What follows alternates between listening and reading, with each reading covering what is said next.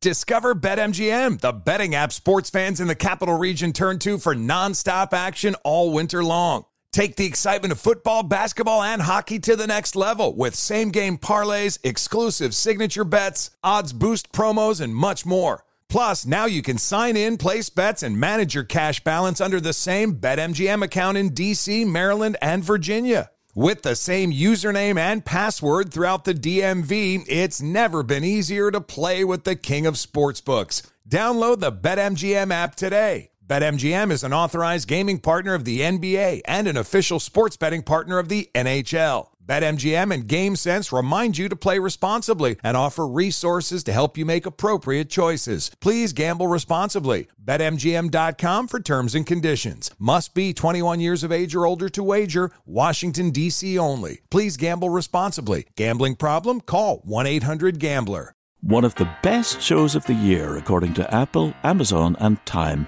is back for another round. We had a big bear of a man who was called Mal Evans, who was our roadie. And uh, I was coming back on the plane, and he said, Will you pass the salt and pepper? And I misheard him. I said, What? Sergeant Pepper? Listen to season two of McCartney, A Life in Lyrics on the iHeartRadio app, Apple Podcasts, or wherever you get your podcasts. My name is Chris Moody, host of the new podcast Finding Matt Drudge. I'll be taking you on a journey to find the mysterious media mogul Matt Drudge, founder of The Drudge Report.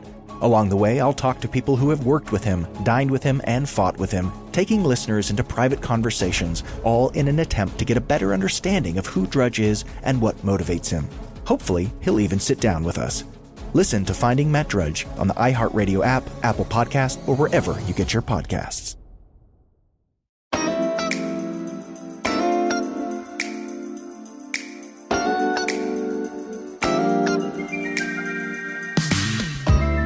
And we're back with Our American Stories. And up next, a story about an art museum in Somerville, Massachusetts.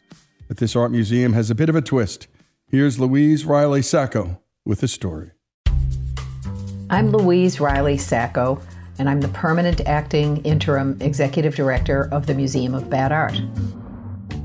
In 1993, Scott Wilson, an arts and antiques dealer, noticed a framed picture leaning against a trash barrel, waiting for the collection truck to come by. The painting is a woman in a field of flowers, and she the wind seems to be blowing the flowers one way and her clothes a different direction. She's either sitting in a chair or standing, that's unclear. And the sky is yellow. It is a very compelling painting but it's it's puzzling. Scott really liked the frame and he was planning to throw out the painting, clean up the frame, and sell it. But his friends, Jerry Reilly and Mari Jackson, told him, You can't throw that out. It's so bad, it's good. And they hung it in their house. And that, that was the start of this whole thing. After that, Scott and other friends kept an eye out for really bad paintings in thrift stores, yard sales, things like that and this collection kind of took on a life of its own. Jerry and Mari had a party. What it was was a housewarming party, and we had hung the paintings in around their basement and put up descriptions next to each one, narratives just uh, explaining what we saw in the pieces. And it was going to be a one-time event, and then it just never stopped. Um, the next morning, we decided that we needed to keep this going and continue the, the Museum of Bad Art, never dreaming in 1993 that this would still be going today. And it took a while and some talking and figuring on how to do that. And one of the um, moments that I always remember is we had a, there were five of us early on.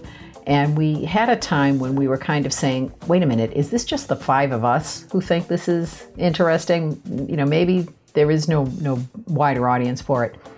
Someone had the insight that if you're walking past an art gallery with a group of people and someone says, Wow, look at that, until you turn around and look, you don't know if it's going to be really bad or really good. But either way, there's this instinct to share it and talk about it and have fun with it. And we decided we needed to be the people to plug into that.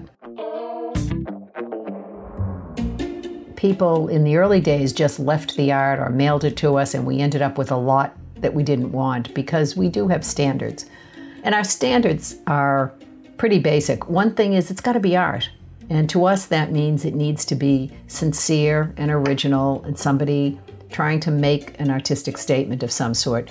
But something went wrong in a way that makes it interesting, compelling, worth talking about. We don't collect kitsch. We don't. There's no no uh, velvet paintings, no big-eyed children or dogs playing poker. None of that. No paint by numbers. And it just has to be that our curator, Michael, um, that Mike feels like something went wrong. It can be a very skilled artist who's trying something new or who just just missed something and it got messed up. Or for instance selected a topic that just didn't lend itself to painting. Or it could be someone who barely knows which end of the paintbrush to pick up. The heart soul is there and they, they just didn't have the skills to pull it off the sincerity is apparent. You know, people try to make a piece to get into our museum, and you can usually see right through it that this was someone just, you know, trying to to make something bad. That doesn't um, have the appeal of a sincere work. We have almost 800 pieces altogether. We've never had room to show more than 25 or 30 at a time, but a couple of my favorites from over the years. There's a piece called Sunday on the Pot with George. It's a pointillist piece, and I'm not an artist, but from what I understand, pointillism is hard. You know, all those little tiny dots to make an image. And this image is a portly man sitting apparently on a toilet with a towel draped over him. And as we say, the artist ran out of canvas before he got to the feet. The feet are not shown. It's a big piece. And all these little dots of paint and all the thought that goes into it. Why would you do spend all that effort on this subject, a portly man sitting on a toilet? I mean, it's just baffling. Um, so I, I love that that one for that reason. Another one I'm very fond of is called Sensitive. A small yellow piece, and heavy black letters say sensitive, going in different directions, but it's this big sort of insensitive, sensitive. And there's a little cartoon with stick figures that a man is offering his heart to a woman, and she takes it and throws it on the ground and stomps on it. So it makes me picture a conversation where this man is saying, Sensitive, you want sensitive? I'll show you sensitive, and paints this insensitive piece with the word sensitive, you know, in black paint across the middle of it. So, the, I mean, and on that piece, it, one of the things that makes it so appealing is there's so much emotion in this. It will never be shown in a fine art, traditional art museum, but the heart and soul really shows through. We can relate to it you can't imagine yourself, most of us can't imagine ourselves doing uh, even a Banksy piece, never mind a, a Raphael or a, you know a Picasso.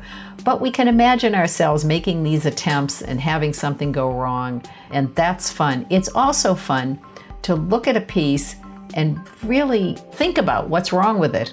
What is going on in this painting? And it raises the same questions that fine art raises.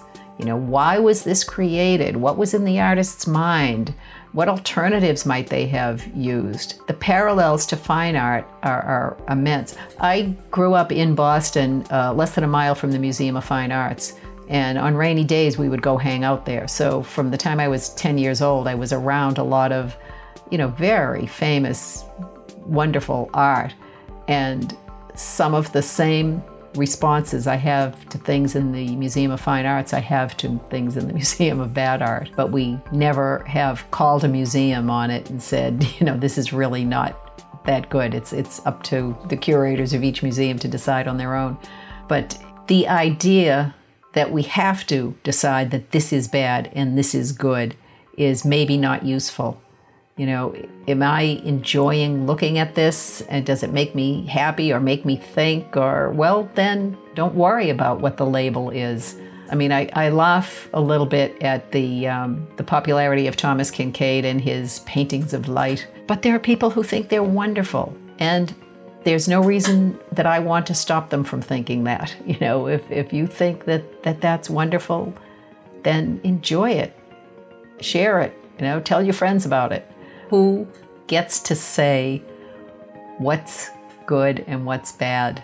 It's unclear who or why in some cases. One of the values that we have brought, I think, to some audiences is that when people come into the Museum of Bad Art, they feel perfectly free to disagree with us. And that's fine, but they ought to be doing that everywhere. You know, traditional museums often intimidate people. How dare you disagree with what the Metropolitan Museum of Art thinks belongs on the wall? It's hard to do.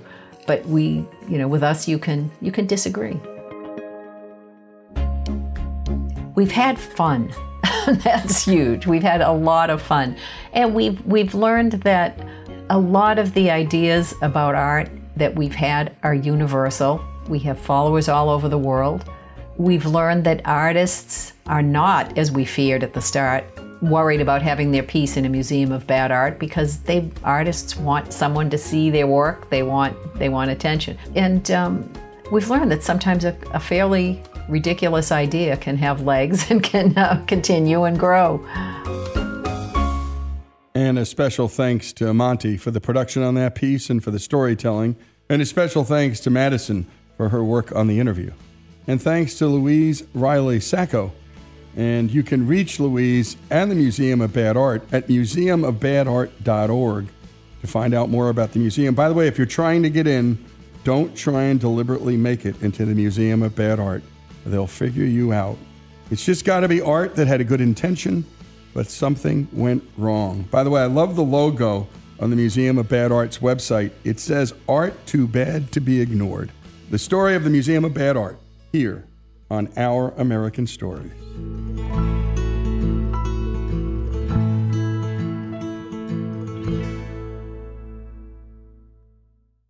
It is Ryan here, and I have a question for you. What do you do when you win?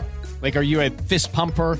a woohooer, a hand clapper, a high fiver. I kind of like the high five, but if you want to hone in on those winning moves, check out Chumba Casino. At ChumbaCasino.com, choose from hundreds of social casino style games for your chance to redeem serious cash prizes. There are new game releases weekly, plus free daily bonuses. So don't wait. Start having the most fun ever at ChumbaCasino.com. No purchase necessary. VGW. Void were prohibited by law. See terms and conditions. 18 plus. One of the best shows of the year, according to Apple, Amazon, and Time, is back for another round. We had a big bear of a man who was called Mal Evans, who was our roadie. And uh, I was coming back on the plane, and he said, Will you pass the salt and pepper? And I misheard him. I said, What? Sergeant Pepper? Listen to season two of McCartney, A Life in Lyrics on the iHeartRadio app, Apple Podcasts, or wherever you get your podcasts. My name is Chris Moody, host of the new podcast Finding Matt Drudge. I'll be taking you on a journey to find the mysterious media mogul Matt Drudge, founder of The Drudge Report. Along the way, I'll talk to people who have worked with him, dined with him, and fought with him, taking listeners into private conversations, all in an attempt to get a better understanding of who Drudge is and what motivates him. Hopefully, he'll even sit down with us. Listen to Finding Matt Drudge on the iHeartRadio app, Apple Podcast, or wherever you get your podcasts.